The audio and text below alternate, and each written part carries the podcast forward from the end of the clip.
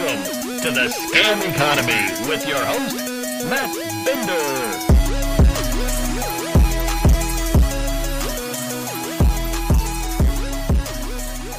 The dominoes continue to fall as more and more retail investors' money continue to just go poof. Welcome to Scam Economy, everyone. I am your host, Matt Binder, and on today's episode, we are going to talk all about Gemini Earn, the crypto lending program run by Gemini, the big crypto exchange run by the Winklevoss twins of Facebook fame. We're going to get all into how much Gemini Earn was promising its customers, what Gemini Earn was doing with customers' money, what the company Genesis's role was in this whole thing, and frankly, how $900 million can seemingly just disappear. There's a lot to talk about, and one of Scam Economy listeners' favorite guests, Ed Zitron, is here to walk us all through it. But before we get into that, really quick, go to patreon.com slash Matt Binder to become a paying monthly subscriber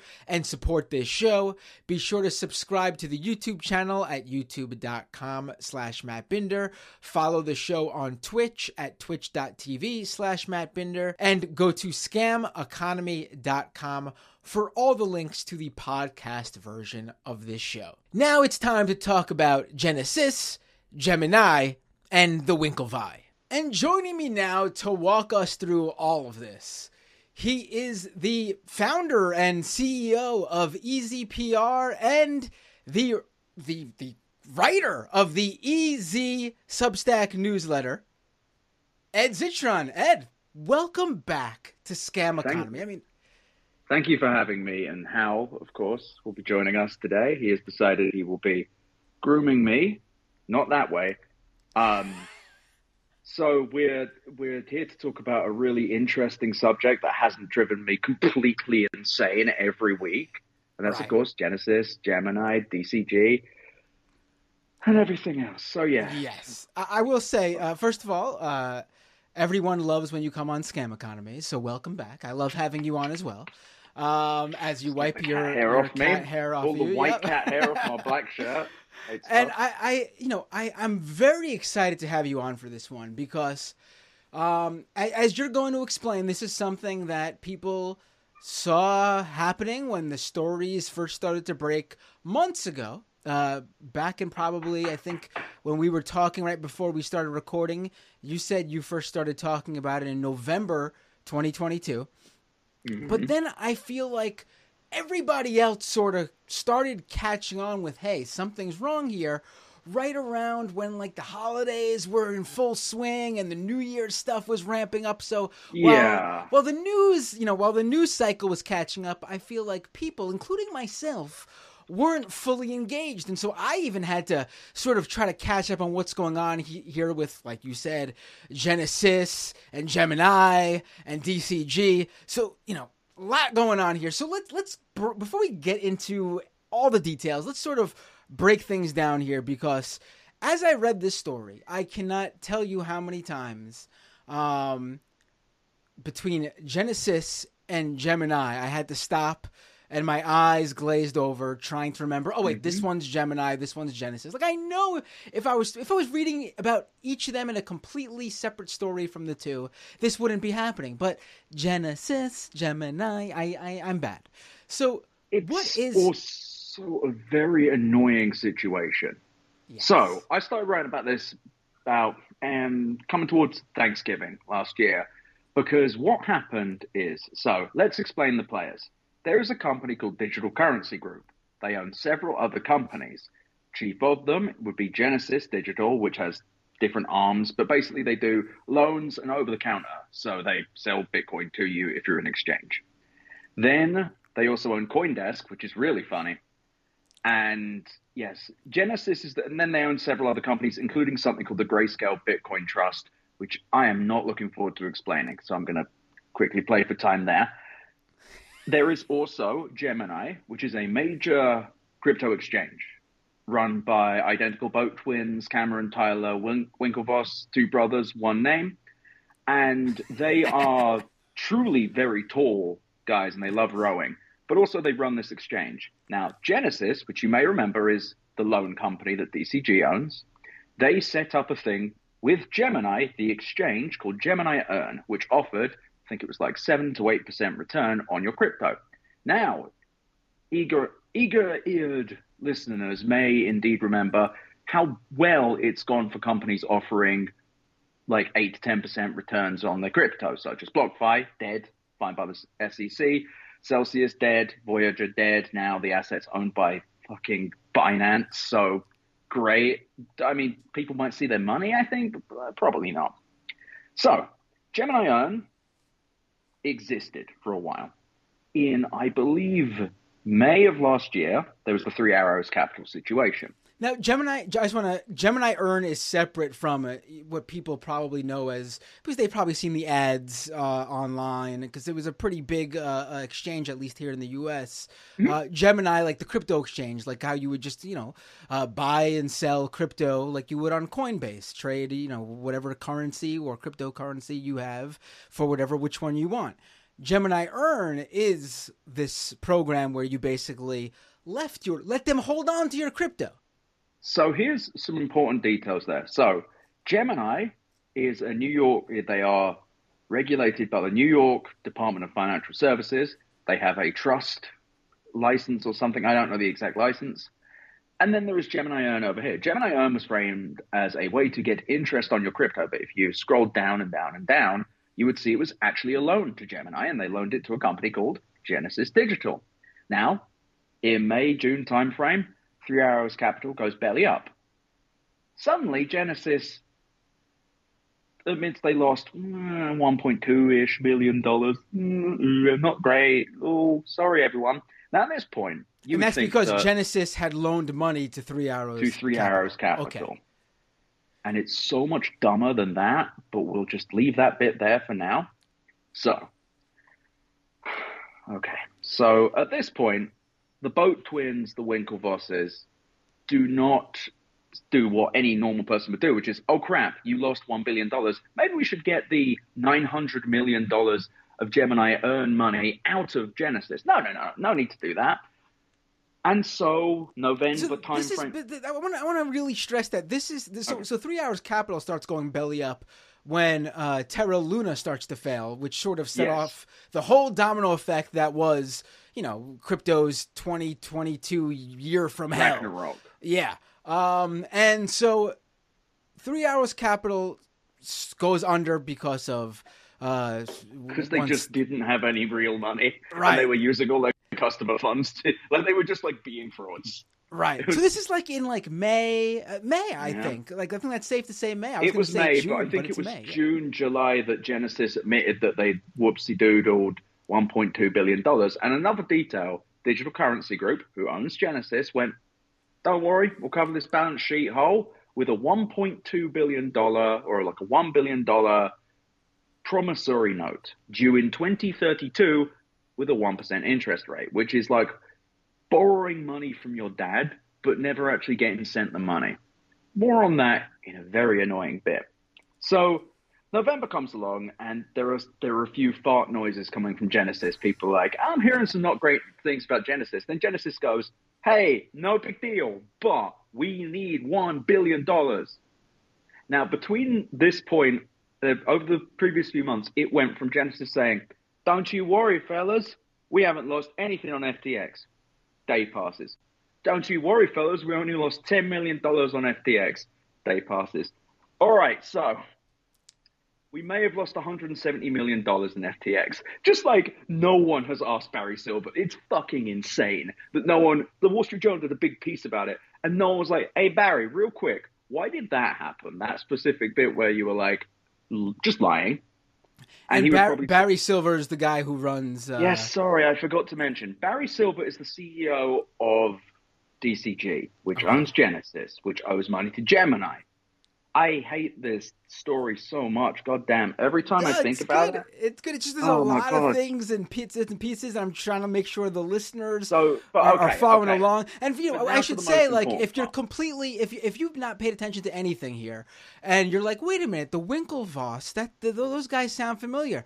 Well, if you'll recall the movie, the 2010 hit movie Social Network, those are the two guys who start started Facebook with Mark Zuckerberg. They're also real guys. They're not just characters in the movie. Yes, yes, yes. Yes. Just I'm thinking about how most people would probably know of them, and They do not the look t- like Armie Hammer. They look so much worse. but they also were not cannibals, so I mean, you take the good with the bad, right? Right. Yes. Yes. Okay, so they are so- real people. They did make a lot of money off Facebook, and they decided to instead of I don't know if I made that much money off of something that I no longer even have any responsibility for. I feel like I would just like go off and ride in the sunset and just live my life, having a grand old time with all my money. Uh, Yeah, but I would, I would be hiring my favorite chef to, while my favorite band played while I crashed my two Lamborghinis into each other. right. And, right. and I, I hire James Corden professionally to never do anything on camera ever again, paying $10 million a year. Just fucking stop, mate. But, okay. but some so- people are built different, and they want to start crypto exchanges and companies that Well, give just- away ridiculous like yields. Like any craven, greedy piece of shit, they desperately need more money. Okay, so November 16th rolls around, and Genesis, after like, as I said previously, being like, we lost no money, we lost some money, then we lost a lot of money in uh, FTX after being dinged by Three Arrows Capital. November 16th rolls around, and they halt withdrawals. Now, there was a lot of confusion at the time, and there's actually some really terrible journalism about this being like, oh, they've halted withdrawals. That means exchanges can't. It was just no one knew what Genesis did. I did, but only because I'm like a nasty goblin and I live in this shit. So, I will tell you, I heard from some smart people they lost money in Genesis almost immediately. And I immediately went, this is bad. This is so bad. It slowly unfurled that 300 million was owed to an exchange I cannot remember the name of. Uh, they owed, uh, it was like, oh, they owe like over a billion dollars. And they were going around to people basically saying, hey, can I get a loan for a billion dollars? Now, the reason I need a loan is very important. It's because I did not pay another loan.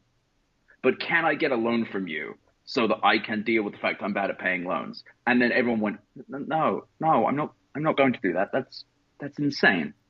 So they could not raise the money. So Genesis halted withdrawals and they started saying the classic crypto stuff of, we have a liquidity problem. Now, just to be clear, audience here, liquidity problem means we do not have money.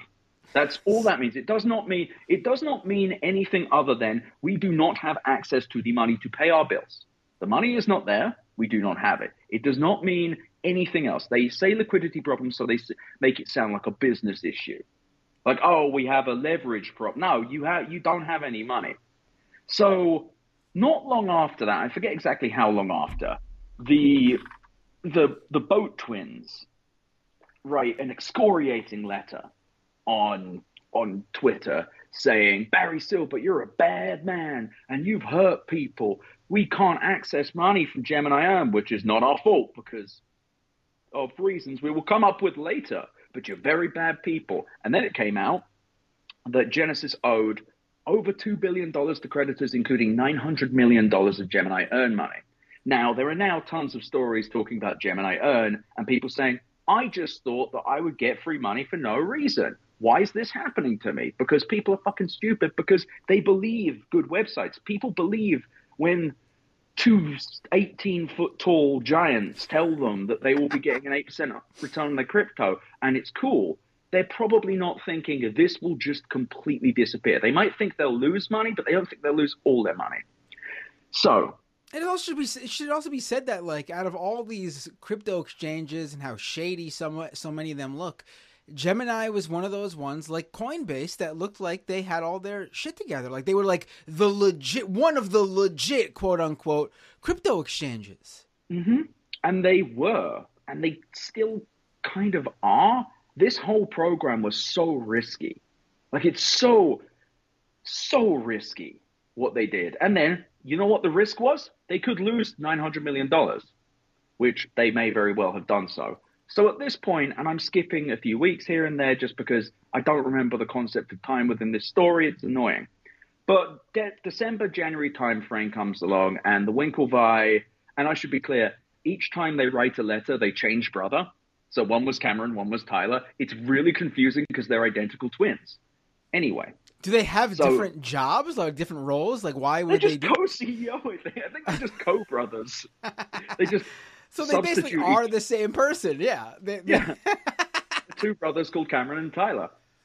So they write this first letter basically saying, Mr. Silbert, you're a bad man. I think that's the one where they put stuff like, You've lost a school teacher's money. You've lost a family's money who was saving money to cure cancer. Like all of this bleeding heart stuff. And the important thing I really want to be clear about is lots of people are like, Yeah, go Gemini. These dickheads are the ones who lost the money too. If I take your dog and I throw it in a wood chipper, are you mad at me or the wood chipper? Probably me. That is what happened here. They, your dog is the money, and they are the person throwing it. This metaphor's not working, but you get my point. I know what you're saying, right? And then It's like so- this: if you trust someone to watch your dog while you're on vacation, and then they go ahead and say, "Yeah, I'll watch the dog uh, under my own care," and that's the the agreement you came up with, and then you find out later that your dog died because that person actually ended up dropping them off at a, a second entity, a, like a kennel, Mm-hmm. and they killed your dog. Yeah, I mean the kennel killed your dog, but you also were told by your buddy that he was going to watch your dog. I'm a dog expert. Yeah. So, further the story, Barry Silbert responds in the classic rich guy way of being like, I, I, we, we are working towards fixing our liquidity problem. We have many warm leads as far as fixing this problem, which he never quite describes. He never describes what the problem is. And then the Winklevi send a second letter, and they start accusing Barry Silbert, who owns Digital Currency Group, which owns Genesis, and the Grayscale Trust, which I will go into shortly. And they accuse, oh my God, this sucks. They accuse Barry Silbert of one of the most insane financial crimes in the world. And this is around mid January. So, now to describe what the Grayscale Bitcoin Trust is. There, Grayscale has several trusts. There's an Ethereum one, but the big one is the GBTC stock. You can buy into it 50 grand minimum, or you can give them one Bitcoin, and one stock is meant to be worth 0.001 Bitcoin. This has not been the case for a while because there's no way to actually redeem these Bitcoin. You can't buy 1,000 of this stock and get a Bitcoin. You just get exposure to Bitcoin. It's one of the dumbest investments I've ever seen. I cannot think what would possess someone to be this stupid. But for a while, it traded at a premium, meaning that one stock was worth more than 0.001 Bitcoin. This stopped being the case mid last year, and people got very angry at Grayscale, being like, hey, you need to let us do something. We bought this stock in good faith because you can't sell your, your stock before six months passed. It used to be 12 months, now it's six.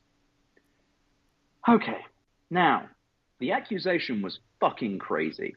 They are suggesting, and there are independent reports that may back this up, that Three Arrows Capital was working with Genesis to create GBTC stock using Bitcoin. So they would give one BTC and get 1,000 GBTC. And then Three Arrows Capital, it, this part is not obvious, but it's either, well, Three Arrows Capital pocketed the difference because at the time, one Bitcoin was worth X amount and there was a premium on the stock. So for a while, they used to just do this weird thing. And what did Genesis do? They took that GBTC from Three Arrows Capital, the GBTC they just created, and they used it as collateral for a loan for Bitcoin to give to Three Arrows Capital, Oh my god. which they then used to create more GBTC. Now, why would they? Why would they? Why would they do that? The Brian Windhorst. Why would they do that? So, little fact about the Grayscale Trust. How do they make money? They take a 2% cut of all the Bitcoin every year. The Bitcoin can never leave unless Grayscale says it can.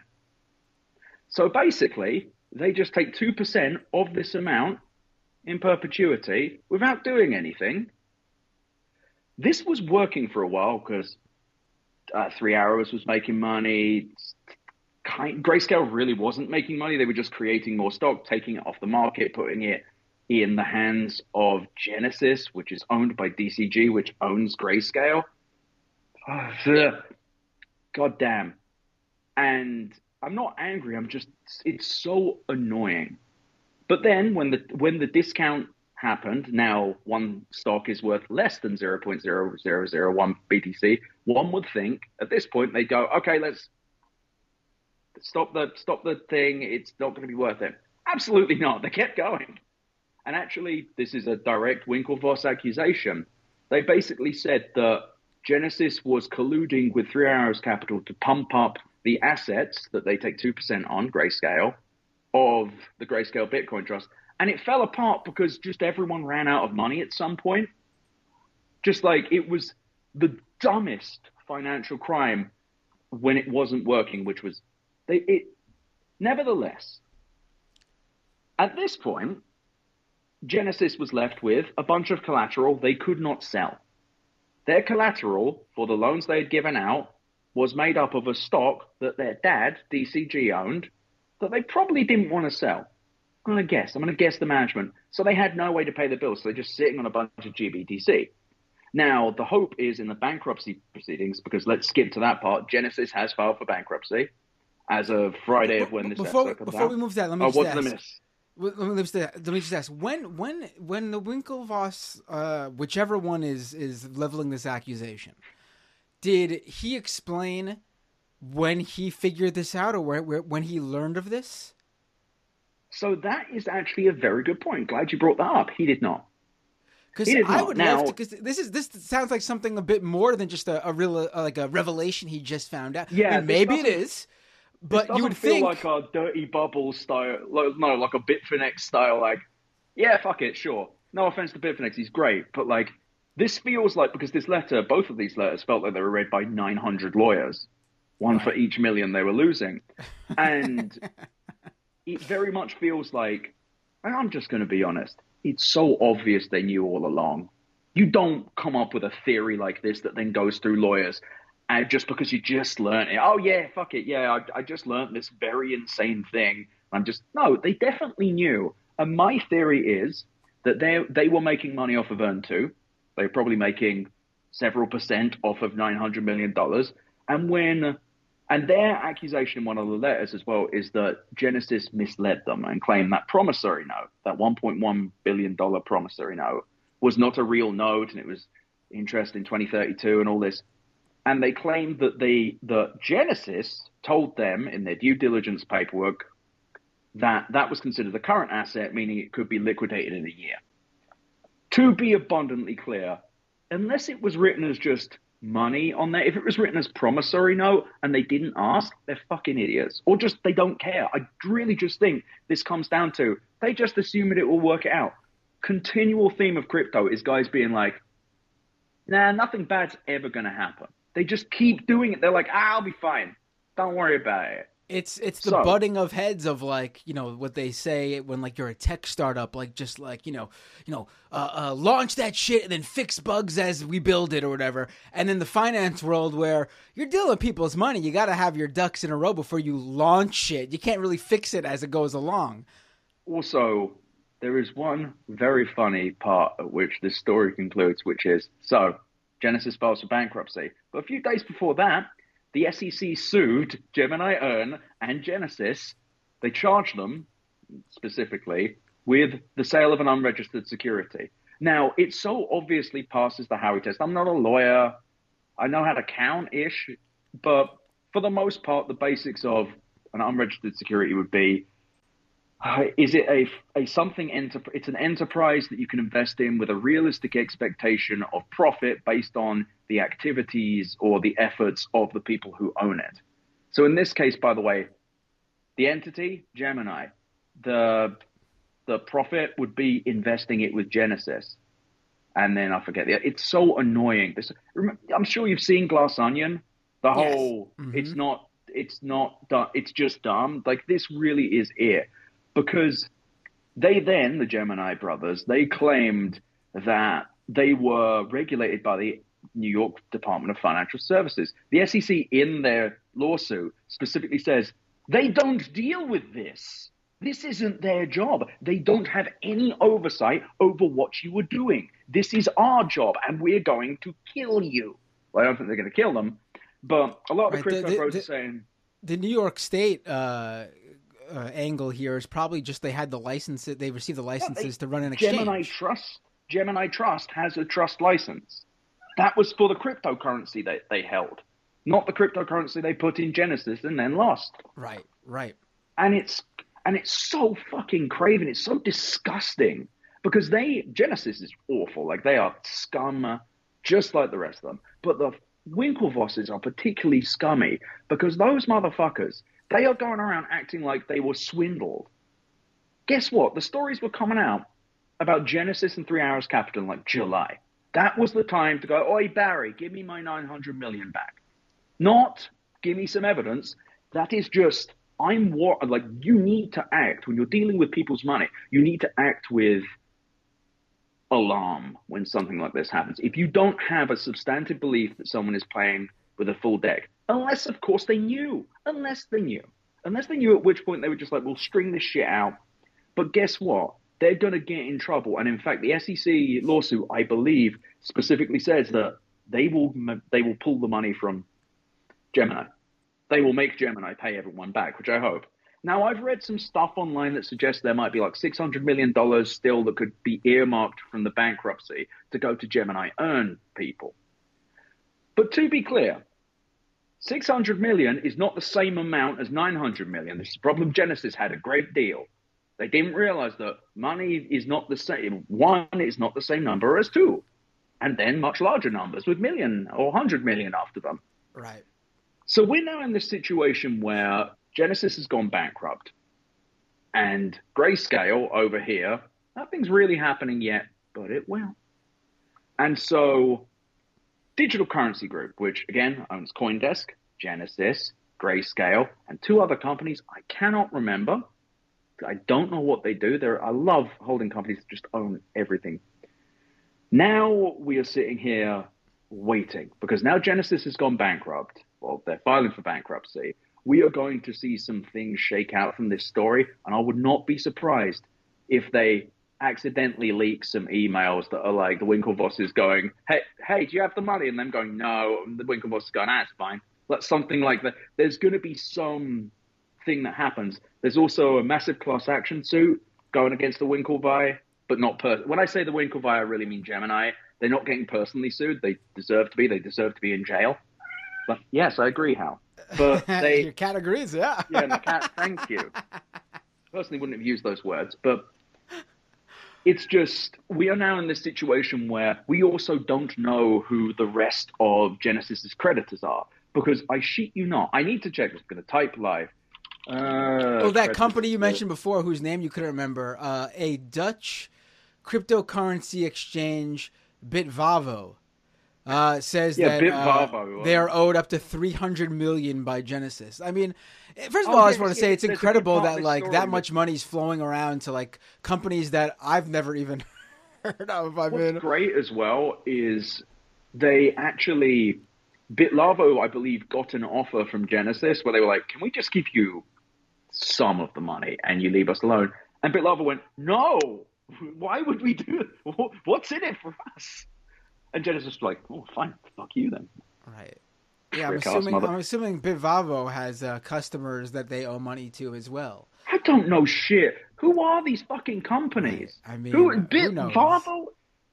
It's like, oh my god, it's just.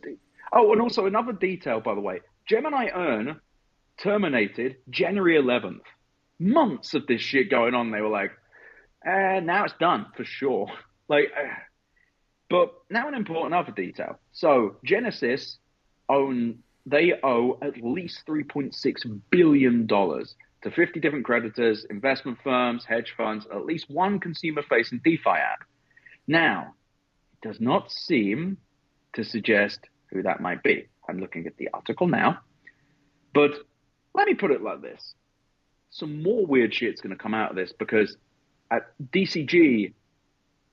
DCG, we don't know what their situation is, but they owed money to Genesis, and Genesis owed money to them. And also, I have no idea, other than the Grayscale Bitcoin Trust, how uh, DCG makes money because they ain't making money on Genesis. In fact, they're losing it. And they may make money on CoinDesk, but CoinDesk, I think, saw the other day that it would be 20 to 30 million they might get for that. It's just okay. And by the way, the mobile That's actually pretty- that had, the money. This is going to. Oh my god, I hate this shit so much. I'm just going to say this: Donut, a mobile DeFi app that offered investors up to six percent on their savings, was revealed as the fifth largest creditor with a debt of roughly 78 million dollars. What is this app? Who are these people? How did they get a hundred million like con- coincident capital? What? Who is that? Who are these people? Who are these people who just got like Moon Alpha Financial Services? Oh, sorry, that's Babel Finance, who I had also not heard of until Three Arrows happened. I feel a little bit crazy because it's just there's so many companies that just got obscene amounts of money. I mean, I'm just gonna start And a, at this point. I'm just gonna start a crypto company and just say, yeah, I got tons of, I got, I got, ton, trust me, I got tons of users. Can I borrow three hundred Yeah, mil? mate, I- yeah, sure, yeah. I need a credit line of eighty million dollars. Yeah, it's a personal bank account. We'll explain that later, but send the money first. It's and by the way, Genesis filed for bankruptcy and they have $150 million in the bank. That may seem like a lot of money till you find out they own owe 3.6 billion. And also, I refuse to believe they don't owe more. I like there's so much dog shit to come in this story because Genesis was the lender of choice for crypto. They were the lender. You went to Genesis. If you had a certain amount of money, you went to or through Genesis. This is so significant. And it's also, I believe all of this is going to, this, this is not the end crypto, but this is going to stop as much money going into crypto because you think anyone's going to lend a large amount of money to crypto people ever again? No. They'll invest, I think, because people are stupid. But I just like apparently within the ecosystem of crypto was just this insane loan scam because it's a scam. Like there was never enough money to fulfill any of these loans. Because the moment more than two people were like, "Hey, can I have my money back?" the entire thing collapsed. Just and people are saying, "Oh, the SEC didn't act fast enough," and it's like government's slow. I don't know what to tell you, mate. Like it's just I wish they were faster too, but at least they're doing this. And also, Gemini is going to lose, and it's going to be really funny. They're also going to sue Genesis, and what are they going to take? The thirteen dollars left, several envelopes and some Aeron shares. What do you what do you think you're going to get? I mean, I think I think uh, even before that, even like when you when you consider like what you just said about you know just a few people want to pull their money out and, and they won't be able to do that. Um, I'm thinking just the idea of like where do you think this ungodly high out of the ordinary yield comes from like you have to like put two and two together like where are they making this money to pay you 8% or whatever it was while also them themselves making out with money too because that's of course their job to Yeah. make money for themselves and then they give you whatever percent leftover that they think is enough to make you give them the money like it's enough for to make it worthwhile for you i mean it's just alarm The- the should be going one- off the number one thing you should ask with any deal is how you are making money. And if someone tries to hide how they're making money, they're probably scamming you. If someone's not upfront with where their profit lies, you need to ask them. And if they are not upfront, but taking a step back, I know it's easy, and I've done this to like make fun of people who are dumb enough, dumb enough to fall for Voyager or Celsius or Gemini Earn or uh, what's the other one? BlockFi. But at the same time, look, most people do not walk around being like, hey, everyone could scam me. Everyone could scam me. Everything can be a scam. Most people did not grow up to be told, yeah, they will just sometimes take your money and leave. Or, yeah, that's an unrealistic return. That's a very sophisticated way of looking at things that I think most people take for granted. Now, if you've had your head in the sewer like this, of course you're going to look that way. But I think it's important to remember the people who are the victims here are people who were desperate. Where the fuck else are they going to put their money and get this kind of return? People who have not been able to beat the market, who have not been able to invest in property, have not been able to make money in any of the traditional channels. And they thought, you know what, this is 8%. I can believe that. That's a big but realistic. That's only a year. I'm not being promised the world here, though you are. And so that's, I think the Winklevosses are criminals. I believe they should be in jail. I don't know precisely for the crime yet, but I'll get there. I'm a crank. But in all seriousness, like they use the same tricks that Sam Bankman Fried, Celsius, Voyager, so Alex Mashinsky, I forget which one he's the CEO, they're all scam. BlockFi, same deal. Yeah. They're just liars. They're lying liars. If you go on the Gemini Earn page, it did say we invest with Genesis. We do not back any of this money. This is not an account. Pages and pages after saying 8% and describing how safe it was. That's the thing. It was never safe. It wasn't safe.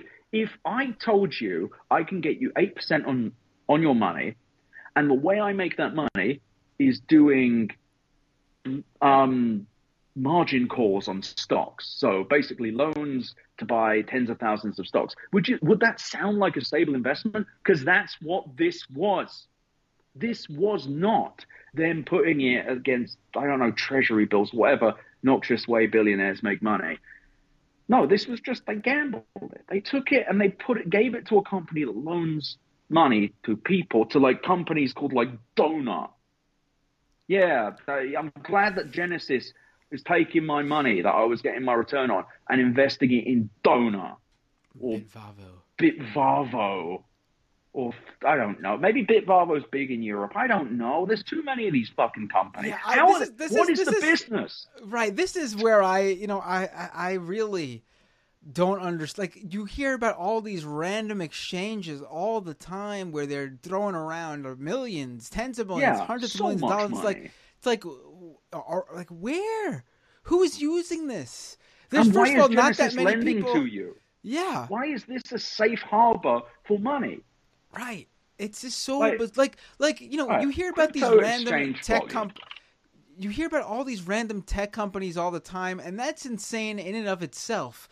But then you get even like... by the way, just to be clear, is the 49th largest exchange by volume.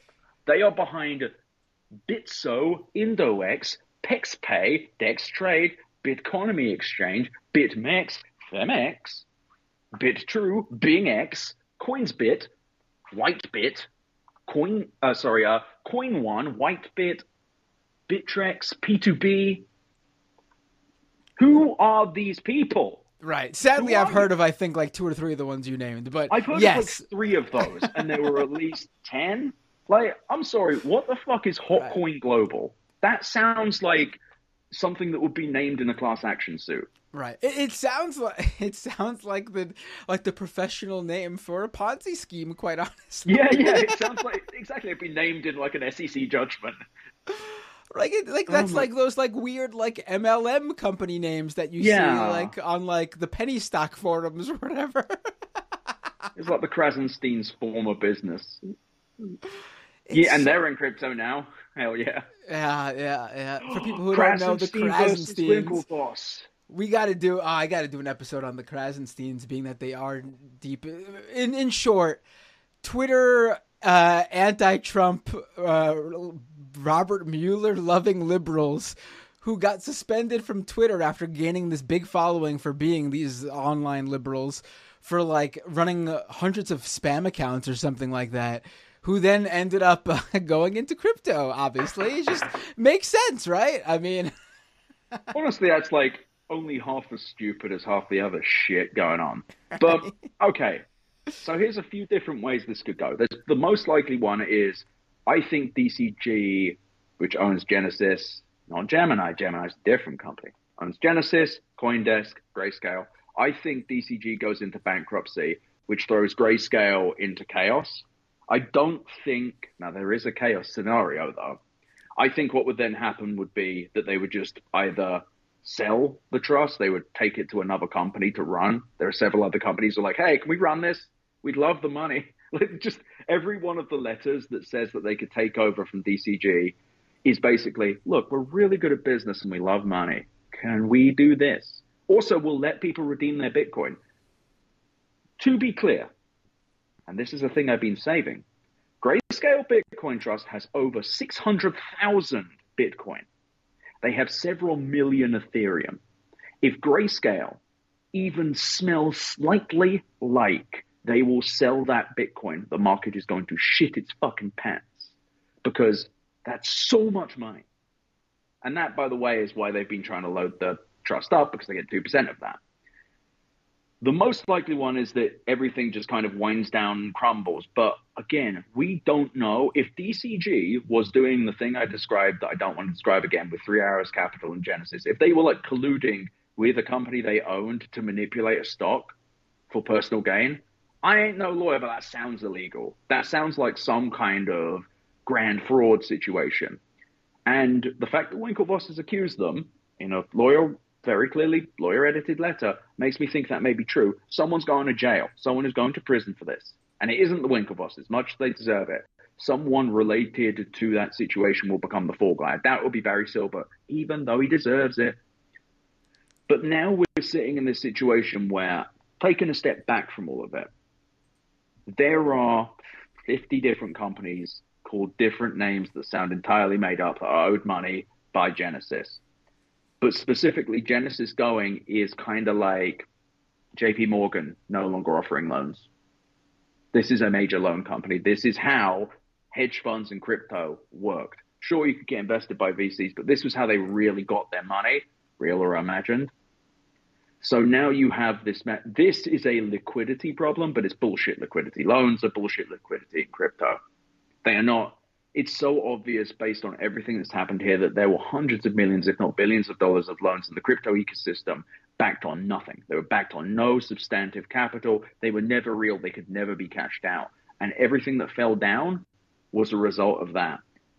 And of course, some other shite happened where the Three Arrows Capital guy, who is still on Twitter, he's just like, hey guys, just hanging out. Oh yeah, I did all those crimes, but I'm not guilty. Anyway, he has just been posting insane shit about DCG, saying they're just frauds, just accusing them of fraud and saying it's all a scam.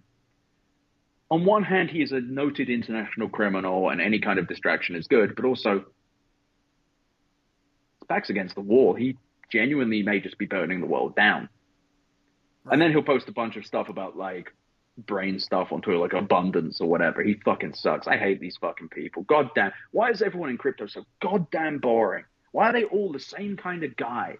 These fucking brain masters idiots. None of them have any cultural interest. They just want more money and then they just want to tell everyone how they're smart. Fucking just annoying people. That's why they were attracted by the allure of crypto. I mean, it just is this whole this yeah, whole noxious, world. yeah, empty, hollow shell, just like them. Right. Well, I, I want to go back to this actually before we we, we keep going and, and leave this even further oh, behind. But the yeah. fact that CoinDesk is only worth fifteen to twenty million dollars. That's I, I, know I, I saw that too. Be worth more. Yeah, I saw that too, and I was like, that's really low for what is basically the premier news media organization in the industry that apparently just throws around billions of dollars like it's nothing. Well, that's biz- because it's. Well, I mean, I know the money's not there, right? But it's still amazing. Yeah. To like, you think they would just at least sort of, I don't know, uh, uh, pretend they were worth more. I don't know. It's not that. I think that that's just all they can get because kind of the problem with the media and crypto in the last year was you saw several major major media outlets get completely and utterly fucking schooled. Kevin Roose in the New York Times, embarrassing, just embarrassing and offensive. The latecomers guide to, guide to crypto. It's inc- I've never other than looking in the mirror, I don't watch someone be wrong that often, and it's really incredible there. Then you've got oh let's see CNBC who spent hours, hundreds of man hours doing stuff like this artist made three hundred twenty-five thousand dollars selling NFTs of their butthole. Right. Let's see how yeah. they did it. So or annoying. Like, it was every. It was like multiple a day. For. They've done some. I, I love them, but good lord, you cannot write about World of Woman. Jesus fucking Christ! Fast Company's actually done a good job. They had a big cover story, I think it was cover story on uh, Bored Ape Yacht Club, and it was deeply, deeply suspicious of everything they did. It was perfectly done. But most media outlets got caught with their pants down because number go up. Oh, it's on a stadium. Oh, it's this. It couldn't be bullshit. And to be fair, like Bitfinex was one of the few, Stephen Diehl as well, David Gerard. These are people who are have followings, but they weren't like major media entities. They were the only ones really calling it. You too as well. And it's like I wasn't. I was kind of calling it bullshit, but like no one saw this level of scam because I mean Gemini has said on Gemini Earn since the beginning Genesis, Genesis, Genesis. This is a loan. No one looked, myself included. Someone should have. I should have. So you have CoinDesk, which has been doing this great work. They also didn't, by the way, but they may have mentioned it in the article. But CoinDesk is also, at a time of massive crypto panic, has staffed up and built up so well. It's fucking offensive. They'll only get 20 to 30 million. Right. But it's also, I believe most media outlets feel jilted. I think they feel embarrassed and they don't want to invest in it in that way. And now the people talking about buying it are like crypto exchange owners. It's such a bad situation. It's so, I wish, and I know it can never happen. I wish there's a defector style situation that can happen with CoinDesk. That would be the best solution because, ironic, this is actually one of the few situations where I think like a decentralized thing would be great, just because whoever owns this is going to have some sort. But then again, I guess DCG owns it, and they did certainly didn't stop CoinDesk, the company that broke crypto, because they got the balance sheet of FTX. It is kind of funny, but I thought they were going to get like hundred million dollars. But maybe it's all the media companies losing money. Maybe CoinDesk doesn't make that much money. We don't know. Like even though they have the conference, Yeah, like it's to- very strange. Yeah, if you think about it though, I guess it starts to make sense when you consider how, you know, they've been they've been doing very good in-depth like actual like real uh, critical reporting of these companies when traditionally if you think of like uh, these fake crypto news companies that really just like PR outlets. I mean, who, who's going to invest in advertising on CoinDesk? Uh, it's crypto companies, and if CoinDesk is going at all of them because they're all just a bunch of hot air bullshit, who's gonna who's gonna be the advertisers? So it, it starts to sort of, I guess, make sense when you think of that. Like, if maybe they were one of those other crypto outlets that are really, like I mentioned, just PR firms, then maybe they would be worth more because those companies would just pay them to write glowing pieces or something. I will say this. Here's a story on CoinDesk that I will say. What? Genesis's crypto trading arm is moving money around, a sign of normalcy amid siblings' bankruptcy. There's there's hit or miss on there. Yes. Okay, Yes. great. What does that fucking mean? My leg works, but I've been shot? Like, come on, mate. What's that? I- Who gives a shit? Stop When- trying to when- reassure the market. That's not your job. When was that from? Because I'll say this. That was from three days ago. oh, oh well, sorry. fuck two me. I mean, 3.30 p.m. I'll say this: like, Co- I used to throw CoinDesk in that basket of oh, all crypto news outlets are PR firms. But then they actually, and particular reporters for them too, uh, regularly were doing really good work. And so I started to go, maybe I need to reassess CoinDesk. And then they sort Well, of I need to amend a previous statement based on what's on CoinDesk. Sorry, it says Genesis claims 5.1 billion in liabilities in first day of bankruptcy filing, which is, by the way, technical Yes. term, really good. That's really good news. You should be happy. That sounds great. Uh, no one's getting the money. If if you get half the money on Gemini Earn back, I'll be very shocked. Yeah, I don't think. Uh... Also, you have to consider too, like uh, who's gonna be there. They always say our customers first, but when it comes down to it, yeah, who's gonna be at the front of the line to get whatever money they can uh, pull out of their ass? You know, it's it's it's- Probably. It's, gonna be the who who are the people that he, uh, Winklevoss mentioned in that letter? The single mother trying to the, Yeah, the she's yeah. that mother. Also, you guys are worth billions of dollars. If that single mom contacted you, you could pull five million dollars from your fucking couch cushions and not see it ever again. You spent that money on riverboats Also- this week. Also, yeah, but also when we talk about like the money that have ruined these people's lives, like yeah, they're the crypto assholes who throw in millions and millions of dollars, but like that that filler, if she even exists, single mom, the money that ruined her life we're talking about is pro- we're probably talking about a couple thousand bucks, honestly. Like they could, yeah, that yeah, it's nothing to them. But here's a really important thing to add as well with that is it's really easy to think the only people who would have invested in Gemini Earn, I kind of mentioned this earlier, are like crypto freaks. But remember, this time last year, so no, sorry, like 2021 then, we'll say, which when Earn started, you had crypto on the TV. The only news about crypto was how money go up. Everything was. CNBC, and they should be fucking ashamed of themselves, would put out like articles every day saying, if you'd invested 1,000 Ethereum into this, and I know one of the people who wrote those articles, I'm sorry, mate, but if you invested $1,000 a month ago, you would have made this much. So real people were like, shit, I should put my retirement into this. How was this, if you really think about what the average person knows about money, how was this really markedly different or less contrived than setting up an IRA? Like, really, how it wasn't. So, yeah, there probably is a regular person or 1,000 or 340,000 creditors, I should say, who was like, yeah, this is just another way to make money, and I'm smart for doing this. I don't know if you remember back w- during the, I think it was the Celsius bankruptcy, Molly White was posting, and I did, did a, a newsletter on this as well. These statements from people who'd lost money. yes. I think it might have been Voyager. I, they're, they're the same bullshit, but and it would be people being like, I put a hundred thousand of my retirement money in there, and I lost everything. Um, I'm losing sleep because I have a family member who's sick. I there was a person in one of the Gemini Earn stories who was like, I don't I every day I have to lie to my mother saying her savings are in the savings. We have a family friend who's sick, and my mother keeps saying use the money, and I keep making up an excuse about getting insurance. I have very dark thoughts.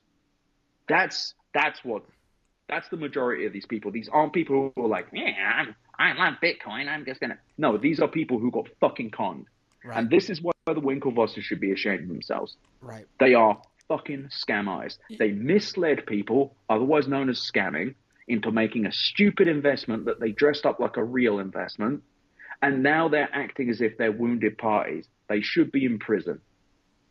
You know, I think too, this factor shouldn't be underestimated either. If we want to even go like another degree away as to how someone would get involved in these companies without knowing much, if anything, about crypto, all you need to do do is is trick someone's son, daughter, grandson, granddaughter, niece, Exactly. nephew into this shit. And then they're going around to their family members saying, "Oh my god, I'm going to help my family. We're all going to get out of this. We're all going gonna get get make money." Yeah, uh, you know, aunt, uncle, grandpa, come over here. Put your money in this. Trust me. Like, give it to me, I'll do it. Right. I wonder how many like fam familial relationships are in tatters because of some of this stuff. Honestly. Probably quite a few. And it's also important to really think because, again, no one, myself included, really sat down and looked and said, "What is Genesis?" But also, if you go, if you went on on the Gemini Earn page, I'm gonna I'm gonna pull up my own newsletter because I wrote this down. The language that they used to describe Genesis was very legitimate sounding. Let's see. Da, da, da. God damn, I hate this crap so much. so, so you if think you you, look th- at you think you think like at some point, uh, the stories would would would get a little bit. Like they are a little bit different, I guess. But you think at some point Oh, there would be some some more variation, but it really is like the same template almost every time. And it's like, what is going on here? Like, how is this continuing? And it's going to continue because there's st- it's still being done. Like anyone who thinks like, oh, these are companies that's all just catching up, and then there's going to Yeah, be a cutoff. is- no, this no, is it's not. vestigial, this early industry shit. No, this is No. with with like ten years in. All right, I Yeah. want to read some of the language from the Gemini Earn page before it was archived. Gemini is partnering with accredited third-party borrowers, including Genesis, who are vetted through a risk management framework which reviews our partners' collateralization management process. Additionally, on a periodic basis, we will conduct an analysis of our partners' cash flow, balance sheet, and financial statements to ensure the appropriate risk ratios and healthy financial condition of our partners. That sounds like some shit you'd read on Bank of America. If I did not know better, I would say, sure, that sounds very legitimate. And who the fuck knew about? I still don't know what Genesis is. Like, So, however, I do have the archive.org from April 19th, 2021. It said the all in one solution for your digital asset needs. This looks legit. This looks like a real company. You got story from Fortune, CoinDesk, Forbes. You got you have a thing about being an accredited investor. You got all of this shit. It looks very legit. And how else are people meant to know? This is why when this I hate to say this, this is why you have a government. Governments are not meant to let the SEC was slow. The SEC should have come down on these companies. But at the same time, Gemini just misled people. They wrote this to seem more legitimate than it was so that they could make money. And there's no other way to look at it. They were not hoodwinked. They were lazy. At very at the nicest I can be to them, they were lazy, greedy cretins. And they're fucking assholes for doing this. Like even if it was twenty million dollars, two million dollars, this is real people. This isn't like a crypto bro. This is truly the mother. Let's read some of this bullshit. Let's see what they, they wrote down here.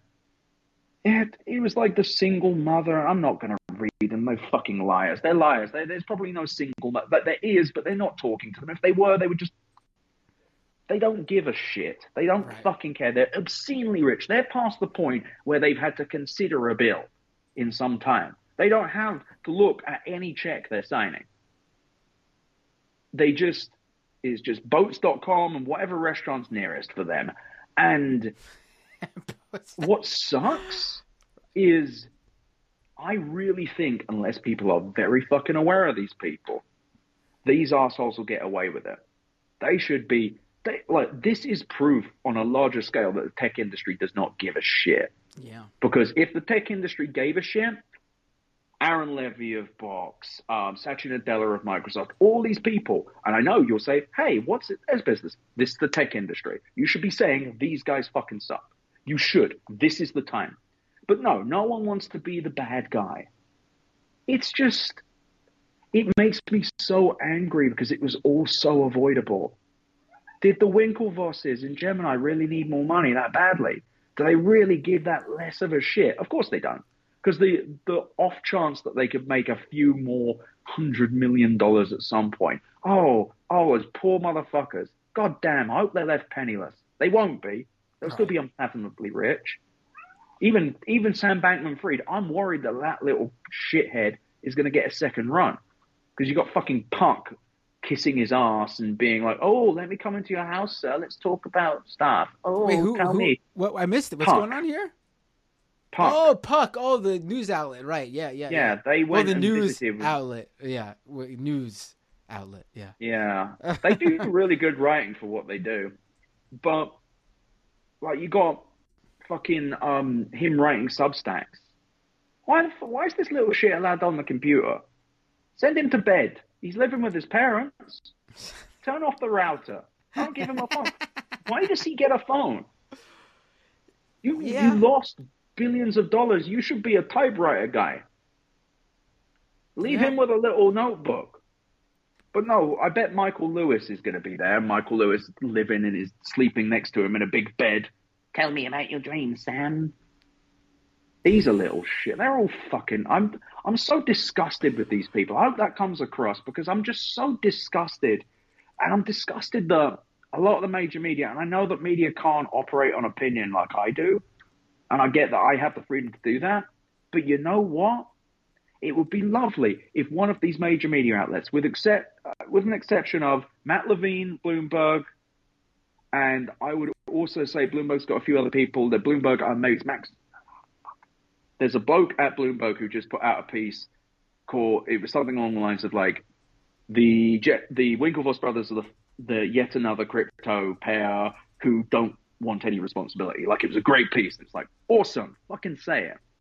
But so many people are like really missing these huge frauds, these huge frauds with massive body counts, and people are just like, what did it do? If a if a bank did this, it would be news everywhere. Right. I just it's just disgusting. I mean, the tech industry should be shitting down the throat of the Winklevoss. They should be calling them every day for interviews, knowing they'll never get them, but just letting them know they're knocking on the door. But they're not. They're not. Like everyone needs to shape these people because guess what? The media was partially responsible leg- for legitimizing that. Yeah. And it's so gross. They should be apologizing. I, I Imagine think if CNBC had an entire section called gambling and there was a whole bit called how to beat the craps odds. Would you think that they are acting ethically? No, it's this is actually worse. The odds of craps are published on the table. You li- they literally put them on there. yeah. I, I I personally Sorry, I'm stop ranting. No, no, please. I, I personally, cause you brought up, you brought up like you know the uh, news media's role and how they can't get into opinion like you know uh, we're talking here. But I mean, you know, I I think that's a cop out all the time. Like, yeah, they can't talk about it with the same color commentary that we do on this show, but when facts lead you somewhere, you owe it to your audience to spell it out for them. That's still reporting. That's not opinion. Like, or you don't you don't report on something if you don't know it's safe. Yeah, like And I, if you I, don't- I, if you I don't check, on shit all you're the in the wrong. time. Yeah, I pass on shit all the time. I pass on clients all the time because they can't tell me how they make money. They can't tell me. There were many crypto. I did. I could have probably got quite wealthy on the crypto clients I was talking to in like what 2017, Right. and then again in 2021. Now, way less than 2021 because I'd written quite a few articles that were basically like, "Fuck you, crypto people! I hope you get hit by a big truck. You know, a truck from Dual. Hope the Dual truck hits you again and again and again." Somewhat self-selecting now, but even then, there would be people who come to me with these things. They'll be like, "What does that do? What are you talking about, man? That's not a business. Shit, that's barely a company. That's barely like a registered entity. In fact, did you register this? Is this just straight up?" And then usually the conversation has ended, and it's like it's also craven and what I don't understand well obviously I don't think news media is like colluding with each other to do anything that's crazy talk but I also think there is one outlet I will give a lot of respect to there's two Bloomberg I've already mentioned they have really they've done this very well they had a few I think every outlet had a mistake or two they covered a shitty thing Bloomberg has been extremely thorough and actually, I believe um, Nick Baker at CoinDesk, mate of mine, and he's uh, was hired from Bloomberg. He's excellent. CoinDesk having someone like that should show you how good CoinDesk is. Actually, their team's excellent. Like, I will go on and on about how good they are now. But also, Financial Times, FT. When you add other outlets getting in the Twitter space with Elon Musk, while you went, yes, uh, this is not Epic Bacon. This FTX thing is not Epic Bacon at all. Uh, uh, uh. They were digging through the weird white hat and black hat hacking that was happening. The FTX story is insane. Financial Times, they got the full balance sheet and they published it. Their reporting has been goddamn amazing. They really saw the FTX moment and went, oh shit, this is Madoff level. And they bam, bam, bam. Genesis, they were on top of. They've been on top of everything. A lot of people were a little late on Genesis, though. I don't know why. Why was I writing about it in November? and like very few like people were like kind of covering it, but they weren't being like, "Hey, this this might be the apocalypse." I am not a source journalist. right. I'm not. I just read the shit. Yeah, I think- it's just right there. Like, I think so, with crypto, with crypto, I'll say this: I think because there's so much going on at any given time, I think it is the perfect opportunity for people like you. You know, you have Mike Burgersburg out there who's constantly hitting wow. stuff. I mean, I think it's yeah. I, I think you know David Gerard, Amy Castor. It's like I, I just think Molly as well. Molly Molly's- White, of Molly course, White right, right. and Frances Coppola. All Yep. the, all the, I- all the I- OGs. Stephen Diehl. Yeah, Yeah, I think I've named all the no, people I we, know no, we could go on. No, we could go on. Yeah. I mean, I think it's just the fact is that this is a rare area um, where people like you and them just know it better than the general reporter, like the like general reporters out there. Like, are there reporters who know what they're covering? Sure, but generally speaking, I think this is just one of those off So I, beat areas. I think it's weird as well, though. It is weird, and I think some of it also comes from the fact that usually these reporters are covering more than one thing, and it's not their fault. And also, there are many that have done really brilliant jobs on this, like really. But I also think there's a problem where explaining, like, look at this podcast. We had to sit there, two guys who know what we're talking about, who talk about this a lot, had to be like, all right, so you got this guy, and then this guy, and then this other guy. He was borrowing money from this guy. It's really annoying. And then you have to take that and go, okay, this is insane. What's it mean? And I think it's very easy for all sorts of people, journalists, bloggers, whatever, to get trapped in this thing where all you ever say is crypto bad. Because yes, of course. But if you're all you're saying is crypto bad, not good, it's just a big casino, just a big casino. Oh, it's just full of scammers. Sure, we know. And the people who know already are going to clap, and the people who don't know and don't believe you are not going to believe you. So you have to find a way to frame this and explain the scale, but also the stakes, but also what it could mean. And I think that last part is where a lot of traditional media outlets have a problem because that is opinion. It is opinion couched in fact. It is making a call, but it is not something that a lot of media outlets accept. You can do it. Um, you can do it in some outlets. Like, I'm trying to find the best way of putting this. There are like CoinDesk has some excellent opinion writers. Daniel Kuhn, I believe, and and uh, who is it? Mr. Mr. Morris, I believe, over there. I'm trying to remember his first name. A lovely fella. David C. Morris, fantastic writer. Oh, David, you're going to see this. Get mad at me. We had drinks. I'm so sorry. Oh, it's been a long day. But you've got guys like that who make calls. David actually wrote a really fantastic piece called FTX was a crime. And he went through it like fucking beautifully.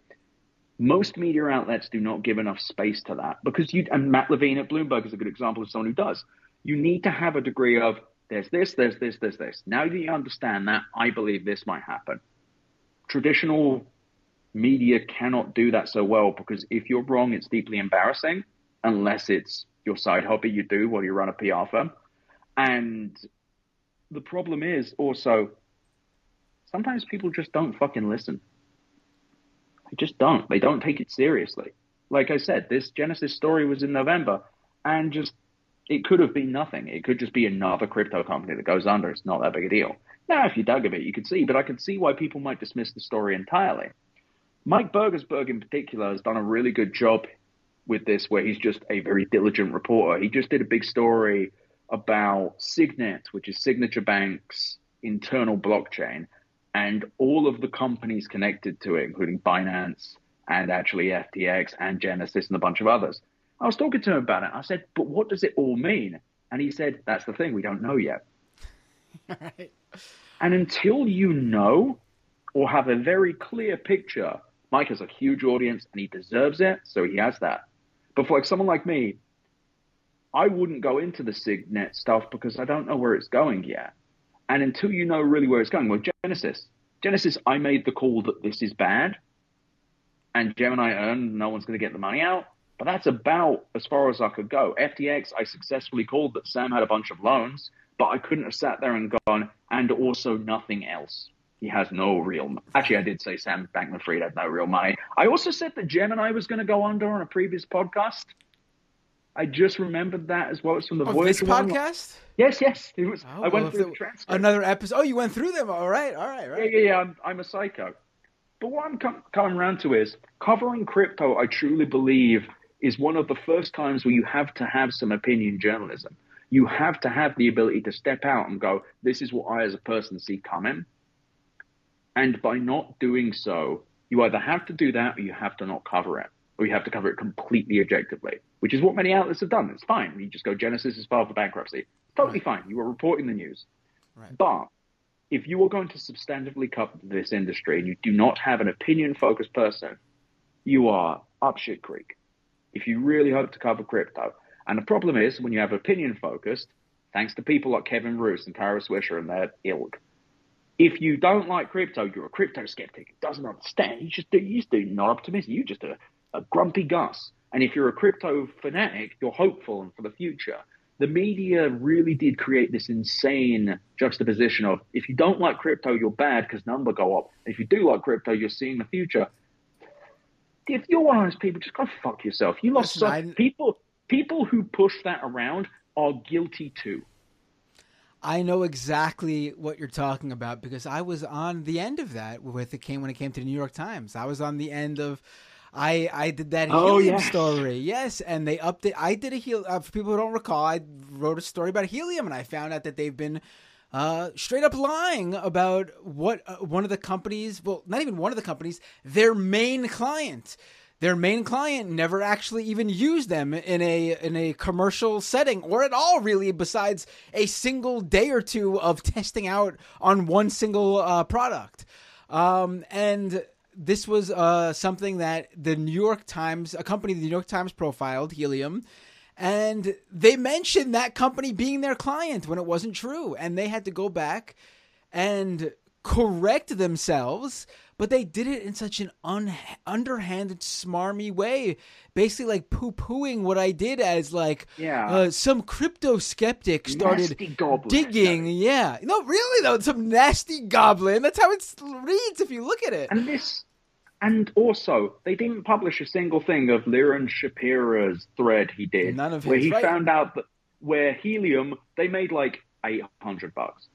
Like they made like no money, and they had hundreds of millions of dollars of investment, and nobody running Helium. Helium lets you run a node that generates crypto through some sort of broken system. I, I don't really. And it was his like a lot of this stuff intertwines and connects too. Like I was speaking to him for an episode of Scam Economy when while doing my own research, I ran into the fact that Helium was always saying this scooter company uses us. And I thought it Lime. was Was it weird. Lime? It was Lime, yeah. And I thought it was weird that you never saw the press release from Lime side. So I reached out to Lime, and they were like, "Yeah, they've been saying this for years, and we've been trying to get them to stop, and we have no idea why they keep doing it." Like, if it wasn't for the the uh, that Twitter thread, that and then I wouldn't have been digging into that for this podcast, and then I wouldn't have uncovered that report. Like the same with the Mike Burgersburg stuff. Like that's also why I think. So, like you were saying, uh, so many, uh, so much mainstream media is missing uh, the boat here on crypto because, yeah, a lot of the times, maybe a single discovery isn't the end game here. Like, isn't the the big reveal, but it sets someone up to go down a rabbit hole that maybe they wouldn't have seen without that discovery, and then that rabbit hole uncovers the big picture. And that's the thing. It's also important to really no- note something about the New York Times story. It's very obvious Kevin Roose did absolutely no due diligence at all, and the Times should fucking fire him for that. That story. He, he just needed to literally reach, reach out to no, they Lime need, and say, no, no, they needed to boot him out. Like, I'm sorry, I know Kevin, decent bloke, but fucking fire. Like, I would be, I would want to quit. I would go into the goddamn woods. I would be so embarrassed. And that's before the latecomers guide to crypto. But he's one of these people who push this fucking like cautious optimism thing. Fuck you and your fucking cautious optimism. People lost their goddamn money because of this. This is no longer who crypto bros got hurt. This is real fucking people who lost money because they read the New York goddamn Times, CNBC, and these outlets saying that crypto was okay. And I'm not doing a whole oh it's a legal casino thing. I'm just saying it was obviously kind of fucked up. And at the very least, you need to pump those risks up big time. You need to say, this is so volatile, it will change by thousands of dollars at random. It's some of the traffic, like most of the traffic that runs Bitcoin comes from like China and other countries. We have no idea who. Can you imagine if half your credit card processors were run out of like other countries that America legally couldn't do business with? Jesus Christ. And then the cruelest thing, like we've been hinting at, is that anyone who critiqued it was treated like a weird leper. It was so strange. It was so, I just don't understand it. If you were writing critical stories about Microsoft or Plaid, like we're going financial services or Stripe, those will get published and you wouldn't be like, Stripe skeptic, ah, real anti Collison guy. No, you wouldn't get this shit at all. You'd just be like, oh, that's how the press works. But, but I think that the media as a whole was so worried about being wrong that they did not want to be right. They were so scared to say, this looks dodgy because it seemed to be going up. And it was on a stadium and it was on a fucking, like, I, Tom Brady was part of it. I don't know. And it was, it's so sickening because I haven't watched anything I've ever been in ever. But I bet if you look at the previous scam economies I've been on, I was saying very similar things and still this shit was coming out. Like the Times should run a retraction. There should be apologies made. Anyone who invested in helium should be like at the goddamn. Okay, maybe not at the door. I'm not encouraging anyone to go to an office, but it's just insane. And they're still calling people skeptics. They're still writing crypto skeptics. Right. They're Yeah, still I- writing it. Like, uh, what? What the? What are you talking about? Whenever Are crime someone reporters criminal skeptics? Like, what the fuck are you talking about? Criminals right? Yeah whenever someone uses that word i have to correct like to describe me i have to correct them. I'm like no i am please i, I mean i am uh, happy to say i am anti-crypto. I know enough about the space. I've seen enough about the space. If you're if you see something come out from me you know what it's going to be about because you know my opinion on the space and I'm not leading you astray. Like if there's some puff piece on crypto out there, it's not coming from me. That's not my deal. Uh, I don't know how you could write a puff piece about crypto at this point with without any shame. But um I mean yeah, that was the, the that. yeah, yeah. I thing. mean, yeah, it's just incredible. I yeah, that word crypto skeptic, it just ugh. it's it is used to downplay people that were concerned. And I do believe there were some people writing about crypto negatively who went crank adjacent. And I do I don't know if it was productive, but you know what? It is not a reason to not take this seriously. Yeah. Especially when the history of crypto is full of like millions of hundreds of millions of dollars going missing. I have said this for a while, but I believe that there is roughly half a billion dollars of fraud that happened that will never be discussed. Uh, Polygon, Binance Smart Chain, just rug pulls that you'll never hear about because they were like one to five to ten million dollars of money that's just stolen, never, never pursued, never found, and it never will be.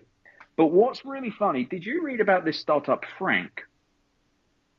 So Frank was a company that was bought by JP Morgan Chase for 170 million dollars, and it turned out that they'd made up the entire. They claimed they had five million dollar cost. Five million customers, not five million dollars of customers. Five million customers, which someone worked out was impossible based on their traffic numbers. Right. And then, then JP Morgan went, "Okay, we bought you. Can we have that list?" And they like paid a guy to generate it. Right. I got to do And an they asked someone on in- this. Yeah. they asked someone internally to do it, and the guy was like, "Hey, this seems like a crime," and the woman was like, "No, it'll end up in an orange jumpsuit." It's just fucking just so funny, and she like paid.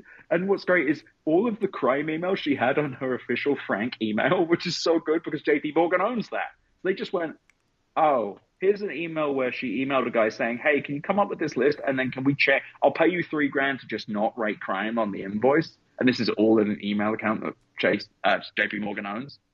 But the best thing about this, other than the entire story, is the Ron Lieber New York Times story you should read about. It's fantastic. Lieber, one of the old old school financial sense guys, he's brilliant, and also big time union guy, fantastic. But the funniest thing was watching all the crypto guys go, see, see, real, real finance does this too, right?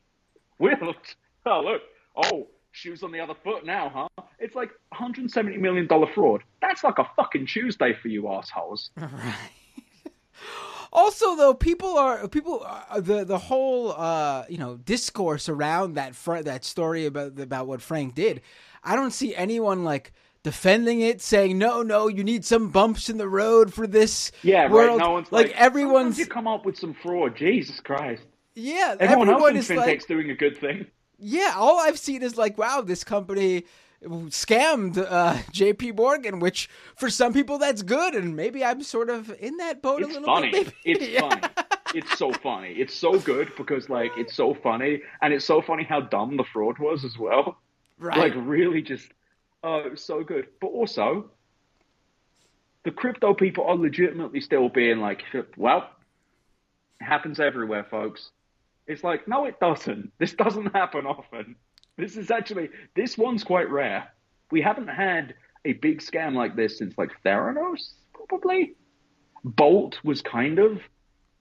Bolt was like the one-click checkout thing where they were like raising uh, like twelve billion dollars, and it came out they had five hundred dollars of revenue. Okay, I need to check this. Bolt. No, I remember. Like, I think they never even like had a product really, or something like that. Like no one was Yeah. using it, something like that. No, I know exactly. Yeah, and it's it's just so funny as well because you know what? All of this could be avoided if people had just for one second looked once. Yeah. Like the with the helium thing, for example, Liron spent a few hours and he found out the whole thing was fucked for years. You went further. You found out that lime wasn't there. Did you not email info at limebike.com? Uh, subject helium. Hey guys. That's literally all I did. Use these that's, guys? No, that's no. Did. no, no, you did. Oh, okay, that's literally what you did. I because I was preparing, I was researching for the episode, and I was like, wait a minute, I'm looking and I'm researching. It's just constantly uh, helium going lime, lime, lime, and not once did I find lime going yeah helium. Not once. I was like, let me reach out and see what the deal with this partnership is. Just all I did was found their press contact on the website. I was like, hey. Can you tell me a little bit about like your work with helium? Do you still use them? And then they got back to me like an hour or two later saying, No one has Huh? ever asked us this before. We've begged them to stop using our. We don't know why they continue to use us. We've never used them. We've never paid them a dime. Very bizarre. I just could not believe it when it, I got that email back. I was like, Holy shit. I was like, Really? Like everyone involved in that story at the time should be in trouble. Every single person should have been. I'm serious. I'm sorry. Great journalism there. Kevin's written great things before, and then he wrote this. Like I would shut down my fucking newsletter if I did. Like this is it is shameful, shameful. You can't even check. Like most of the things I've written about, like Gemini Earn, for example, were from going on archive.org and clicking. A lot of the things that Mike, Mike Burgersburg has actually kind of just started getting sources. He's very good for a guy who has like a completely different job as well. Like just, I can't complain ever. But a lot of my journalism has just been like reading one click deeper. The Voyager thing, when I said about Sam Bankman Fried, uh, it was because there was a CNBC article that cited the Voyager public filings where Sam Bankman Fried had reduced his amount of money he was had in Voyager below the disclosures. I wrote that in my thing. I had a journalist about a week after the FTX thing saying, Hey, I was following your work and now I can't find the document that that CNBC article cited. So I had to go into like the Canadian version of Pacer, I think, and dig it out. I was doing that. I'm like, all I could think is, this isn't my fucking job. Why am I the guy who's doing this? Why why not the people whose full time job is this? I'm not saying I'm even particularly good. It's just like, hmm. Reminds me of this bit in the IT crowd where Matt Berry is like, I've never looked in this drawer. Ah, and he pulls out a gun. He's like, my father's service revolver. Just insane how much, like, it makes me, I can't even think where I'd look next. But it makes me wonder how much shit is already out there that people are just I, not I- looking. I think the problem really, st- one of the problems, based on what we've been talking about just now, at least, is people just sort of have a tendency, oddly, even people who do this for a living, to believe what someone else tells them. Like, I'm used to tech companies embellishing. Um, so you have to double check these things and say, you know, they say they have this many active users, and really, um, they're counting like people who logged in once in the past six months as an active user. But what I'm seeing in crypto is like we're not we we go usually we're going well beyond embellishing. We're going just Yeah. completely numbers pulled out of thin air, completely made up scenarios.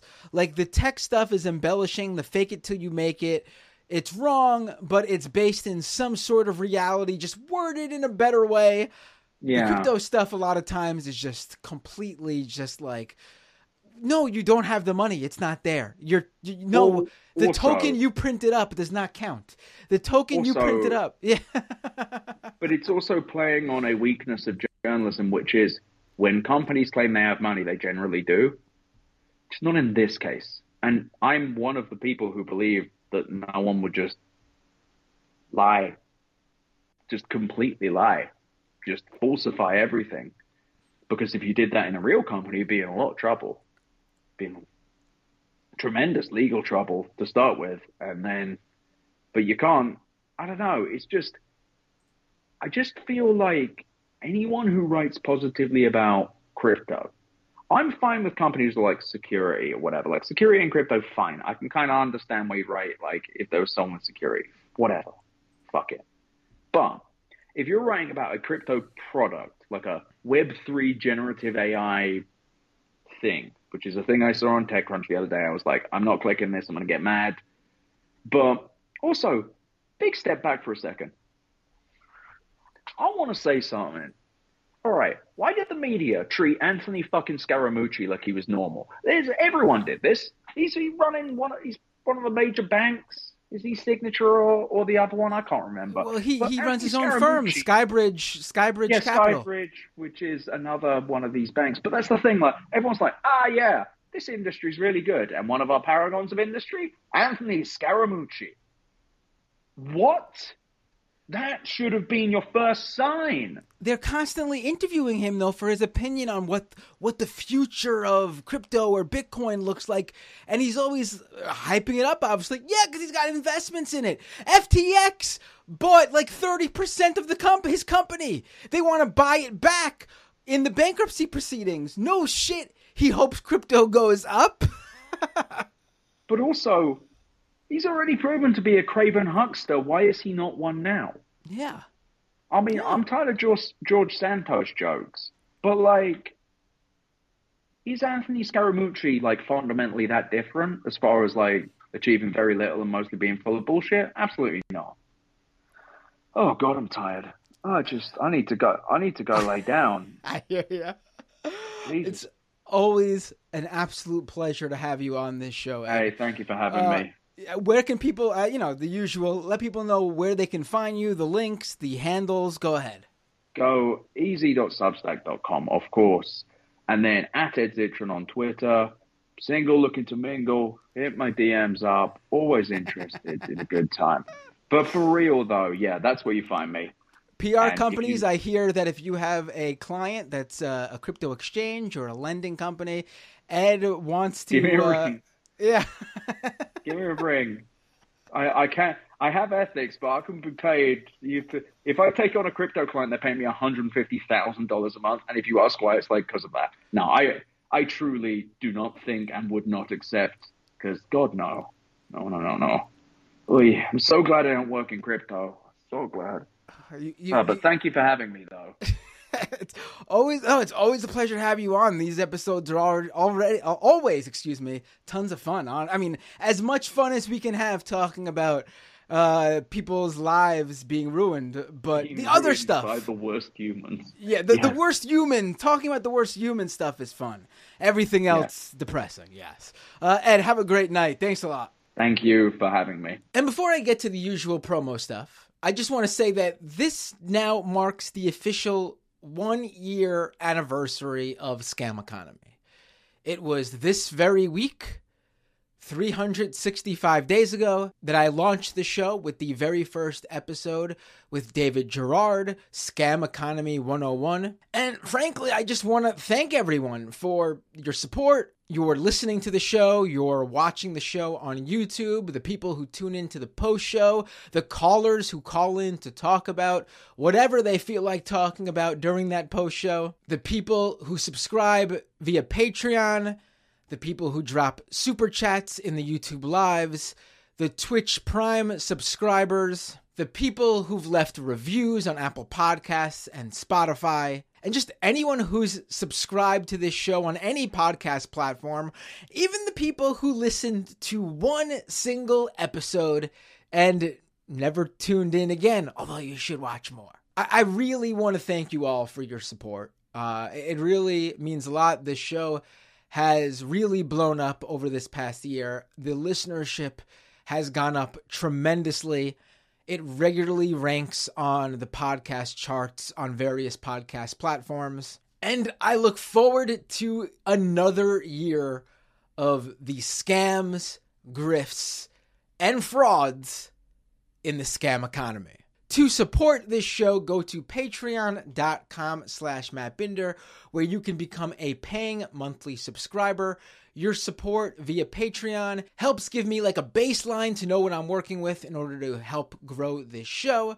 And I do intend to do a lot more this year, so your support via Patreon would be greatly appreciated. Be sure to go to youtube.com slash Matt Binder and subscribe to the show there. The video premiere of each episode of this show goes up on YouTube, so definitely check that out if you want to see me and my guests in the flesh. If you tune in to the premiere or to the post show on YouTube, you could also drop super chats one time sort of donations to help support the show. If you're more of a Twitch person, the post show also airs on Twitch at twitch.tv slash Matt Binder, where you can follow me there. Also, if you're an Amazon Prime subscriber, be sure to connect your Amazon account to your Twitch account, and you get a free Twitch Prime subscription every month with your Amazon Prime subscription.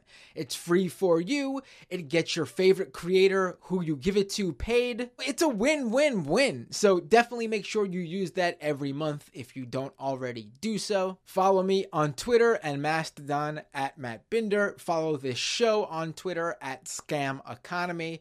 Go to scameconomy.com for all the links to the podcast version of this show. And while you're at your favorite podcast platform like Apple Podcast or Spotify, be sure to leave a review. It helps push this show up the podcast charts, which in turn gets more eyeballs on the show and helps completely new listeners discover it. And with all that said, I'll see you all next time on the Scam Economy.